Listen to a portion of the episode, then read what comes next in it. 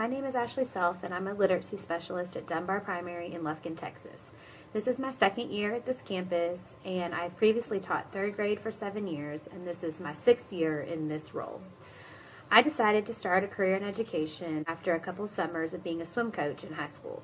I realized how much I loved working with kids, and I also loved to read, so I really wanted to teach young kids how to read. If I could have any other job um, outside of education, it would be as a yoga instructor. Um, I think that kids are different now than 30 years ago because of technology and social media. They now can get information at the palm of their hand, and the way they interact and socialize with each other has changed because of these things. I think that teaching is different now than 30 years ago as well for the same reason technology.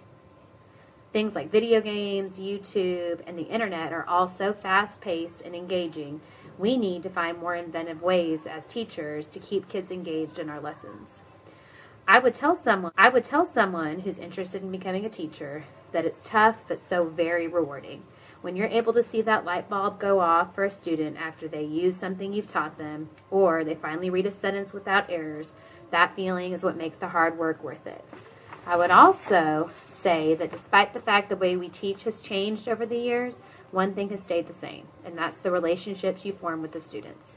The relationships are truly something that is irreplaceable, and no matter how much the way we teach changes, forming those bonds with the students is so important. One th- thing I would change, if I could, for students is the access they have to resources. I wish that resources such as books, tablets, internet access, and other materials were available to everyone no matter their background or their home life. I think this would benefit students greatly and help them learn better. Bye.